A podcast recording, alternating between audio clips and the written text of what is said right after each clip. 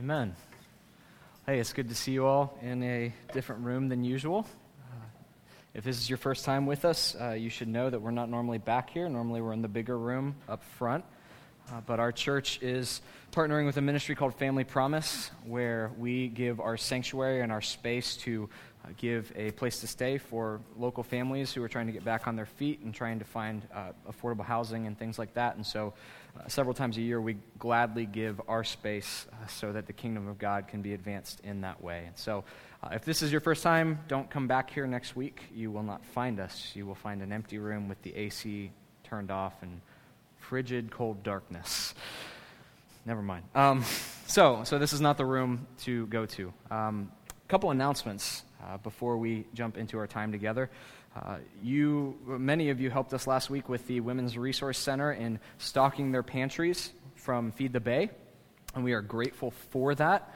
Those pantries do not stay stocked, and so we have a box that we try to fill each week so that we can continue to give to the Women's Resource Center so that they can be able to reach out to not just women but families in our community who are struggling. And so I would encourage you to touch base with Reagan and Tori, who are both out tonight, so touch base with me if you're looking to bring some sort of donations so that we can keep this ministry of our church stocked. And then last but not least, I know many of you signed up for a basic Christianity class. That's still meeting. Well, it started back meeting. We took 2 weeks off, but we are back at it on 4:30 on Sunday afternoons in room 603. So that is all of the news and the updates and things. It's all out of the way. And so we are continuing now this series we began last week called Prophet, Priest, and King. We are looking at something called the threefold office of Christ. At least that's what it's called if you were to turn in any systematic theology textbook. And I do want to address something that I fear might be a problem if it's not continuously addressed among us. You see, in our day and age in the church, it seems like there are two warring camps in kind of the greater evangelical culture. There is the theology nerds, and there are the go-do people, right? And so the theology nerds are the ones that wear bow ties and buy fancy pens, and they sit around their craft coffee and craft microbrews, and they discuss things like divine aseity and peccability versus impeccability and things like that some of you have never even heard of before, and you say, what are these things? And they sit and they debate and they pontificate and they argue and they wrestle around their coffee and their fancy things. And then there are the go-doers, and the go-doers look with scorn on the theology nerds, just as the theology nerds look with scorn on the go-doers. And the go-doers are actually out going and doing. They're actually out helping with ministries. They're actually out praying for people rather than talking about the theology of prayer. But there are plenty of pitfalls that come with that as well. And in fact, both sides lob justifiable grenades at one another. The theology nerds would say, hey, you may be going and doing, but you would get burned at the stake at any Christian council for the things that you actually believe because they're heresy, right? And the go-doers say, well, you may want to burn me at the stake, but you're so busy talking over coffee, you'll never actually build the stake to burn me. So ha, ha, ha, right? And it goes back and forth and back and forth. And there is a temptation among the church to live with this dichotomy. I'm a go-doer, you can be your theology guy, or I'm a theology guy, you can go and do. And there's an equal temptation that kind of flows out of that with our conversation around Jesus as prophet, priest, and king, for us to think that this is some sort of empty theologizing. We're kind of debating semantics around terms, and we're doing this so that we can be the heady intellectual college ministry, and we're the people who think about the deep stuff, and you can go and do your doing, but we're going to sit here and wrestle with the big issues. But here's the reality, is that Christians throughout the ages have recognized that there is not a wedge between going and doing and sitting and thinking. There is not a division between theology and practice. They are inextricably united. The reality is that theology, theologos, the study of God, is not some empty discussion for people who are heady and intellectual and like craft brew. The reality is that we're not talking about what your favorite restaurant is. We're talking about God. We're talking about the most important thing that can be discussed by human beings. And man, I think we should sit and we should wrestle with the deep things of God. A.W. Tozer so famously says that what comes to your mind and mine when the word God is mentioned is the most important thing about you. So theology is not just this empty, useless practice for intellectuals. But in the same way, theology is not meant to simply be sat on and pontificated about. The reality is that as we theologize, as we talk about who God is, as we talk about what he's accomplished in his Son, when we understand God rightly, that is an inexhaustible source of fuel for our going and our doing. Because our going and our doing and our evangelism and our prayer and our missions and our outreach and our Women's Resource Center, it's no longer based on our fleeting emotions of this is how I feel today and I feel like I should help people and I feel guilty and I watched the Arms of the Angel commercial and I saw the donate $1 a day to feed it and I'm guilty. It's not fueled by our guilt. It's fueled by the character of God, which does not change, which means it is an unending source of fire for us to go and to do because it is rooted in an unending and an inexhaustible sovereign triune God. It's not either or, it's both and. We wrestle with these things about God so that we can act in his world in accordance with his character. So know that when we talk about Jesus as prophet and priest and king, this is not some sort of an empty intellectual exercise. This is the Son of God we are talking about. We as Christians believe that this is God we are discussing, and what we believe about him will affect the way that we live. This threefold office, Jesus is the prophet and as the greater priest and as the great and righteous king, sometimes called the triple cure. It's called the triple cure because Christians have recognized from Scripture that we are diagnosed by the Word of God with three problems. And anybody who will be called Messiah, anybody who we will call Lord, anyone who we will call Deliverer is going to have to address these three problems at the heart of human nature for us to rightly be delivered. There are three gaping wounds at the core of humanity, and they must be healed or the whole man will not be healed. It's not enough to fix one. It's not enough to fix two. Any good and perfect Messiah, physician, whatever we want to call it, he's got to get to the heart of all three. Because this is what has gone wrong in humanity. Francis Turretin put it this way. You may remember it from last week. The problem of humanity is threefold. One, it is ignorance. We do not know what God is like. Now, we may know some things about God. Really, there's never been a human society in the history of human societies that generally speaking has not predominantly been dominated by theists, because looking at the nature of the cosmos itself seems to point people towards theism. So we may know that God exists from looking at the world. We may know that he's powerful just by the vastness of the cosmos and the power of the forces therein as opposed to our own weakness. But that is a far cry from a God that we can interact with. So there is an ignorance about God that is fundamental to us. Paul in Galatians tells the church in Galatia that before they knew Christ, they did not know God. And now that they know God, and then Paul puts this parenthetical, rather you are known by God. Now, why would you submit yourself to that ignorance and slavery of sin? So the first problem that any Savior needs to address, the first wound that needs to be mended by any triple cure is that we don't know who God is or what he's like, not in any real profound way.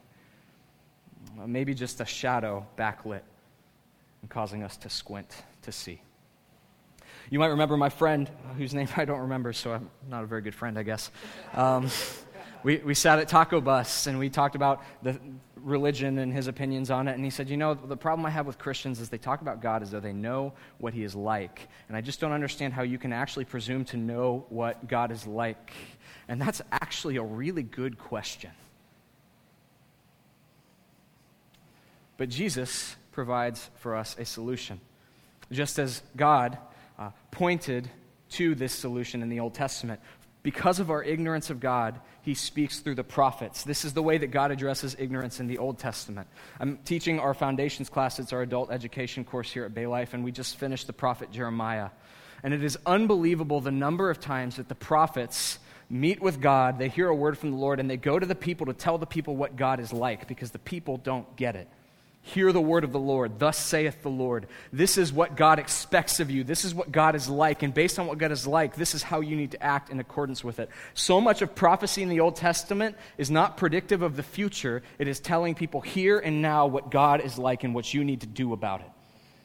The office of the prophet to answer our ignorance. That we don't know what God is like, and so he speaks to us through the prophets. But the prophets speak incompletely. And this is why Hebrews 1, the author says, and many times and in many ways God spoke to us through the prophet, but in these days he has spoken to us through his Son. A truer, a better, a complete prophet. Jesus is so fully the answer to our ignorance about God that in John chapter 11 or so, the apostles say to him, Lord, would you just show us the Father? And Jesus says, if you've seen me, you've seen the Father. You want to see God? If you've seen me, you have seen God. He'll go on later and say, I and the Father are one. Our ignorance is answered by the prophet, Jesus, a truer and better prophet who shows us in his perfect glory what God is like. He is our prophet. And he puts one hand over a bleeding wound and begins to mend it.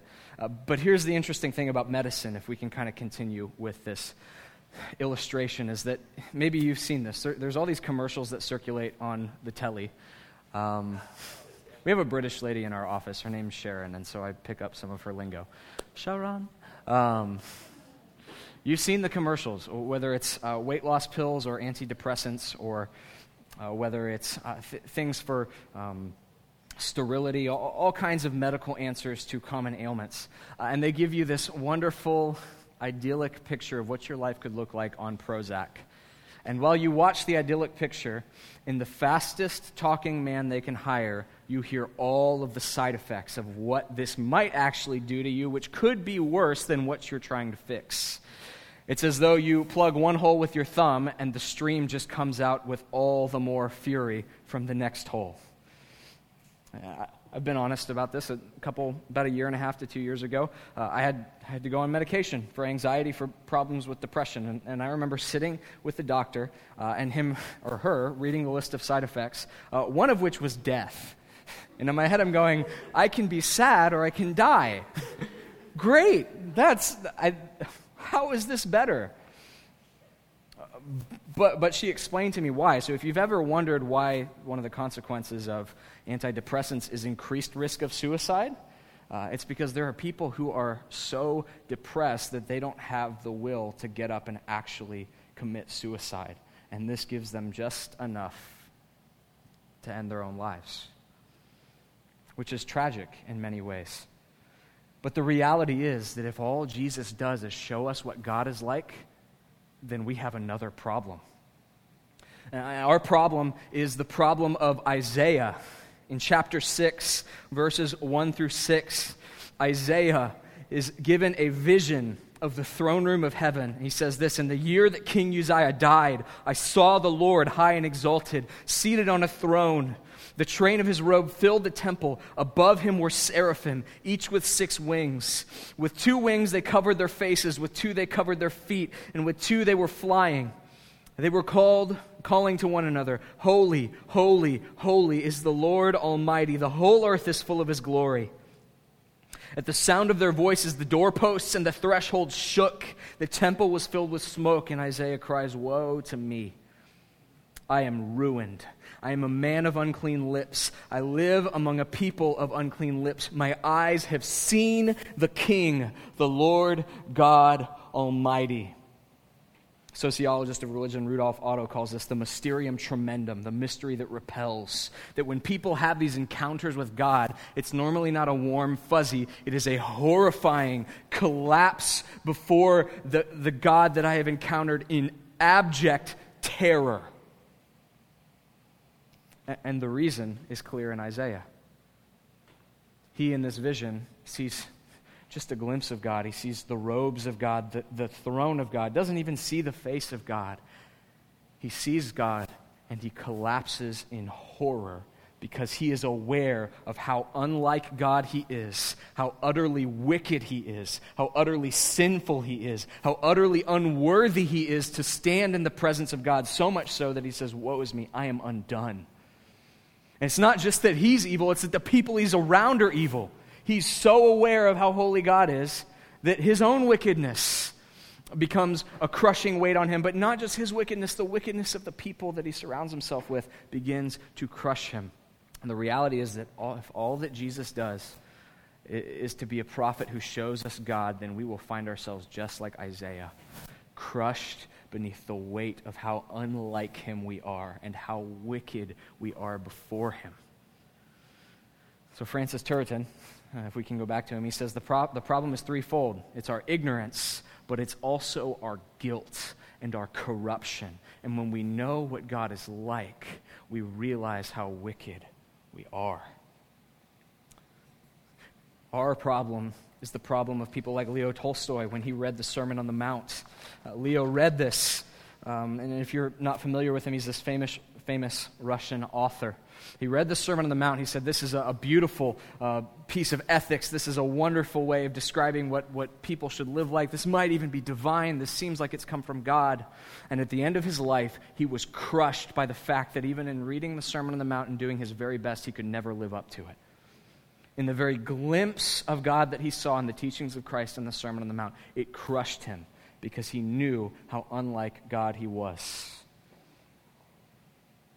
So, if all we have is a prophet, then we'll suffocate under the weight of our guilt. It's not just the Sermon on the Mount. If you're in our catechism class, we walked through just the law of God and the Ten Commandments. We don't even need to go through the whole of the law. The Ten Commandments found in Exodus 20, that we should have no other gods before the Lord and that we should not make idols for ourselves.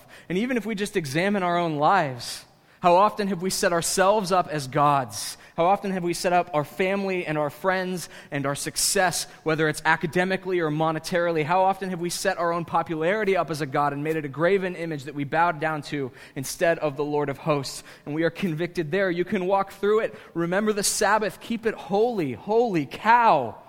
We break this every Sabbath day by not setting it aside for the Lord. You can walk even further to not murdering and committing adultery, and look at what Jesus says, that if you're angry with your brother, it's the same as murder. If you look on someone with lust, it's the same thing as adultery. You shall not steal. Am I the only one who took candy from the shopping line as a kid? At 4 years old, I violated the law of God. You shall not bear false witness or lie against your neighbor. Oh my gosh, you shall not covet. The whole premise of the Home Shopping Network is covetousness. And on and on and on it goes. The more that we see God for who he is, the more that Jesus reveals to us the character of God, the more crushed we are beneath the weight of the fact that we are sinners. Not just good people turned bad by society, not a tabula rasa that's corrupted by a corrupt society, but hell-bent from birth. We are wicked. It's for this reason that Martin Luther humiliated his family during his first Mass. You may not be familiar with this, so let me give you some background. Martin Luther is kind of an important guy. He's kind of a hinge upon which Western civilization turns. It's the reason that we're not all Catholic, other than the providence of God. So he's maybe a secondary means by which we're not all Catholic. But Luther and his dad, Luther's dad wanted him to be a lawyer. It's the original, my dad wants me to be a doctor, but I want to be a poet. It's the original, what's the Robin Williams movie? Dead Poets Society. It's the original Dead Poets Society. Luther's dad wants him to be a lawyer. He decides that he wants to be a priest. Dad is disappointed, but says, well, maybe you can be a pretty well-off priest and still bring honor to our family. And so Luther goes through all of the training to become a Roman Catholic priest, and he gets to the point to where he has to perform his first Mass. Now, if you're not familiar with this, Mass is a big deal in the Catholic Church. It's a huge deal. It's an inexpressible deal, because in Catholic theology, this bread and this wine that we take together every week is not simply bread and wine. It's Jesus' physical body and blood. You are in the presence physically of Jesus, according to Catholic belief, every time you come to the Mass. And so Luther gets to his first Mass. It's the first time that he'll be publicly administering this sacrament. And proud old dad invites all of his friends from across the countryside to see his boy's first Mass, which is kind of a strange... It's like, I mean, in these days, we bring our friends to see our kids' baseball game, but I guess Mass was cool in the Middle Ages. And so Luther holds up the grape juice, the wine, not the grape juice. Luther holds up the wine, and he holds up the bread, and he utters the words of institution, hoc corpus meum, this is my body. And he begins to think about the fact that he has broken nearly all of God's commandments, and he begins to think about the fact that even before the Mass, he had lusted in his heart, and he begins to think about the fact that that week he had had hatred towards his brother, and he begins to think about the fact that throughout his life, how many times have I lied, how many times have I stolen, how many times have I coveted? And some accounts say that he begins to shake at the weight of his sins to the point that he begins to spill the cup and to drop the bread, and he runs off in terror and humiliates dear old dad. Because you said you wanted to be a priest and not a lawyer, and you can't even priest good. But Luther becomes increasingly aware in that moment of how unworthy he is to stand before God, and it crushes him. It's because of this that the Lord gives Israel, at the same time as the law, a priesthood. Because as they read the law, they will see how much they have sinned against God. And the Lord knows that they will need a way to be made right before Him as they become more and more aware of how deeply they have wronged Him. So prophets represent God to man. Priests represent men before God. They stand on behalf of men and intercede on behalf of the people. We see this so clearly explained in Hebrews chapter 5, verses 1 through 3, where the author says this, "For every high priest is chosen from among men and is appointed to act on behalf of men in relation to God, to offer gifts and sacrifices for sins." So, again, if you're tracking with me, prophet reveals God to man. Priest stands on behalf of men before God. And it's not simply that God gives us priests, but He gives the people of Israel what's called a sacrificial system. Now, many of us grew up in church, so we heard about the temple and we heard about sacrifices, and we knew that this is how the people of Israel were forgiven for their sins. If you do this, this is the sacrifice. And if you do this, this is your penance and your sacrifice. And this is how they're made right before God. This is how their guilt is absolved. This is how they're able to walk with their heads held high and not to be crushed under the guilt of their transgression. But most of us only have a Sunday school understanding of what is documented in the Old Testament. And I want for you, just for a moment, to ponder the emotional toll that the actual office of priest would take on whoever was appointed to stand on behalf of men before God. I'm not trying to be morbid here, but if you've ever seen an animal that was hit by a car and not finished off, they do not go quietly into the night. And I want you to recognize that to atone for sin, it was not one animal every once in a while. It was hundreds of thousands of animals for 1,000 years. I want you to consider also that this was not a detached felt board image of something that looks like steak cooking on a stack of bricks, right? These were priests having to physically restrain animals as they heard the screams and they smelled the stench of iron in the blood as it was let from the arteries. This is a horrifying, horrifying act. And it's almost as if year in and year out, decade in and decade out, God says to His people, "Behold the utter horror of creation rebelling against the author of goodness itself. Look at the absolute abject weight of what it will cost to undo this horrible thing that you have done in transgressing the God of all goodness and mercy. Look at the cost of your sin every single time." The Old Testament ends, and it ends with this question, I think. It's not explicitly stated, it's implicit. It's a literary convention. It's read between the lines here, of thousands upon thousands upon thousands of sacrifices, and it ends with this question: will it ever be good enough? Will there ever be enough to atone for the utter horror of sin? Will it ever be enough? There'll never be enough lambs. There'll never be enough oxen and sheep. There's never enough blood to make good on this. Is this the cycle that we are destined to live in forever? And it's with that perspective and frame of reference that John the Baptist comes out of the wilderness, and he points at his cousin Jesus and he says, "Behold the Lamb of God that will take away the sins of the world."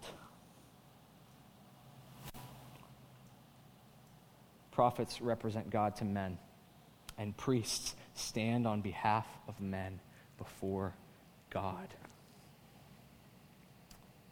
Hebrews 4 tells us that Jesus is our great high priest, that he is a greater priest of a better covenant, that he is the final high priest to answer the problem of our guilt so that sacrifices are no longer a necessity to hold our heads high before God. And so we might ask this question: how is Jesus better than any high priest who came before him? What makes Jesus the greatest high priest? What is it about Jesus and what Jesus does that puts an end to this need for sacrifice, that puts an end to this need for high priests? Well, part of the answer is found in Hebrews 7, 26 through 27, where we're told that it's indeed fitting that we should have such a high priest, holy, innocent, unstained, separated from sinners, exalted above the heavens. He has no need, like those high priests, to offer sacrifices daily, first for his own sins, and then for those of the people, since he did this once and for all when he was offered up himself.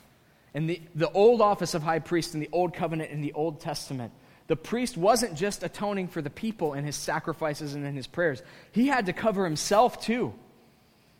In fact, there's some indication that when the priests went to make their once-a-year sacrifice for all of the people, if they went in unrepentant, there was the possibility that they would die in the presence of God. And so there was a rope tied around these priests so that if they went into the Holy of Holies and they died, they could get dragged out by the rope. It's wildly morbid and super fascinating to me. And this is what the author of Hebrews is getting at, is that Jesus, being perfect, is unlike any other priest to go before him because he has no sins to atone for. There is no fear of standing before the presence of God and being struck down dead. He alone is blameless. And this makes him a truer and a better priest. And it's because he is blameless that the next aspect of his priesthood flows out of it. Because he is blameless, he does not need to bring a lamb. He does not need to bring an oxen. He brings himself as the sacrifice. In the account of Abraham in the book of Genesis, God tells Abraham, "I want you to sacrifice your son Isaac on this mountain and offer him as a burnt offering." And it's this terrifying instance in the Old Testament. And as Abraham is walking with his son up the mountain, Isaac, who has no doubt seen sacrifices before, asks his father, "Where is the sacrifice?" And I can only imagine that as Isaac gets further and further up the mountain, he's like, "No, but quit playing. Where's the sacrifice? Seriously. What are we doing here?" And Abraham gives this answer that I think resounds throughout the pages of Scripture. He says, "My son, the Lord will provide his sacrifice." But who could have imagined that the Lord would provide himself as the sacrifice? Not only that he would be the one to offer it, but that it would be him, body, blood, flesh, soul, presented as the Lamb of God to take away the sins of the world. The Lord provided him for himself a sacrifice on that day. Isaac is spared. And in the Passover 2,000 years ago, God does not simply provide for himself a sacrifice. He provides himself as a sacrifice to make good on what the blood of bulls and goats could never do. And this is why Jesus is a greater high priest, because it is a sacrifice once and for all. But there's more to why Jesus is so great a high priest to answer the problem of our guilt. Hebrews 7, 23 through 25, it says this: former priests, they were many in number, because they were prevented by death from continuing in office. Makes sense, people die. But he holds his priesthood permanently, because he continues forever.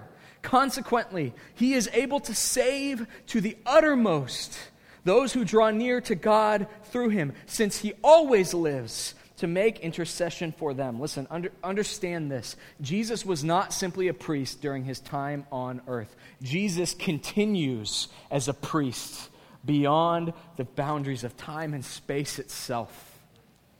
This is why he is a better priest, because death cannot stop his priesthood. In his priesthood, he overcomes death, and he continues. This is why the ascension matters. This is why it matters that Jesus doesn't just live kind of a normal life and then die and get buried again after the resurrection. This is why it matters that in the creeds we confess that he is raised and he is seated at the right hand of the Father, because it's from the right hand of the Father that he continues to be your high priest. Jordan read for you from the book of 1 John chapter 2. My children, I write these things so that you might not sin, but so that you know that when you do sin, you have an advocate, a faithful high priest in Jesus, seated at the right hand of God, interceding for you. Even now, consider this. We are talking right now as Jesus intercedes on your behalf for whatever sins you've committed since I started this sermon. He continues to be your priest. He continues to intercede on your behalf before the Father. And if you're not a believer in this room, and I don't know if you are or if you're not, or if you've been coming to church for 20 years and have never made this conviction, I just want you to hear this again. This is why the Reformers rejected praying to the saints, because the saints are not seated at the right hand of the throne of God. Only Jesus is. And I want you to hear this in verse 25, where it says that consequently, because he ever lives, because he sits at the right hand, he is able to save to the uttermost, to the furthest reaches of our brokenness, to the farthest depths of our depravity, to the lowest lows of our wickedness. He is able to save to the uttermost, because it's not simply that he was a priest, but that he is a priest, and he will be a priest. And so maybe you've walked through the law and you've said, yeah, I've broken all of these, and I might actually beginning to think that maybe this puts me in bad standing with God. Understand that we're not simply talking about what's happened, we're talking about what continues even now. And he continues to save to the uttermost those who draw near to him. And this is the reason, for those of you who are Christians, why we continue to repent in our prayers. Because with Jesus, our great high priest, the answer to our repentance is always yes.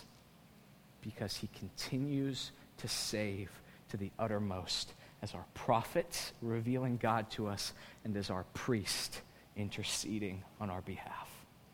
Let's pray. Lord,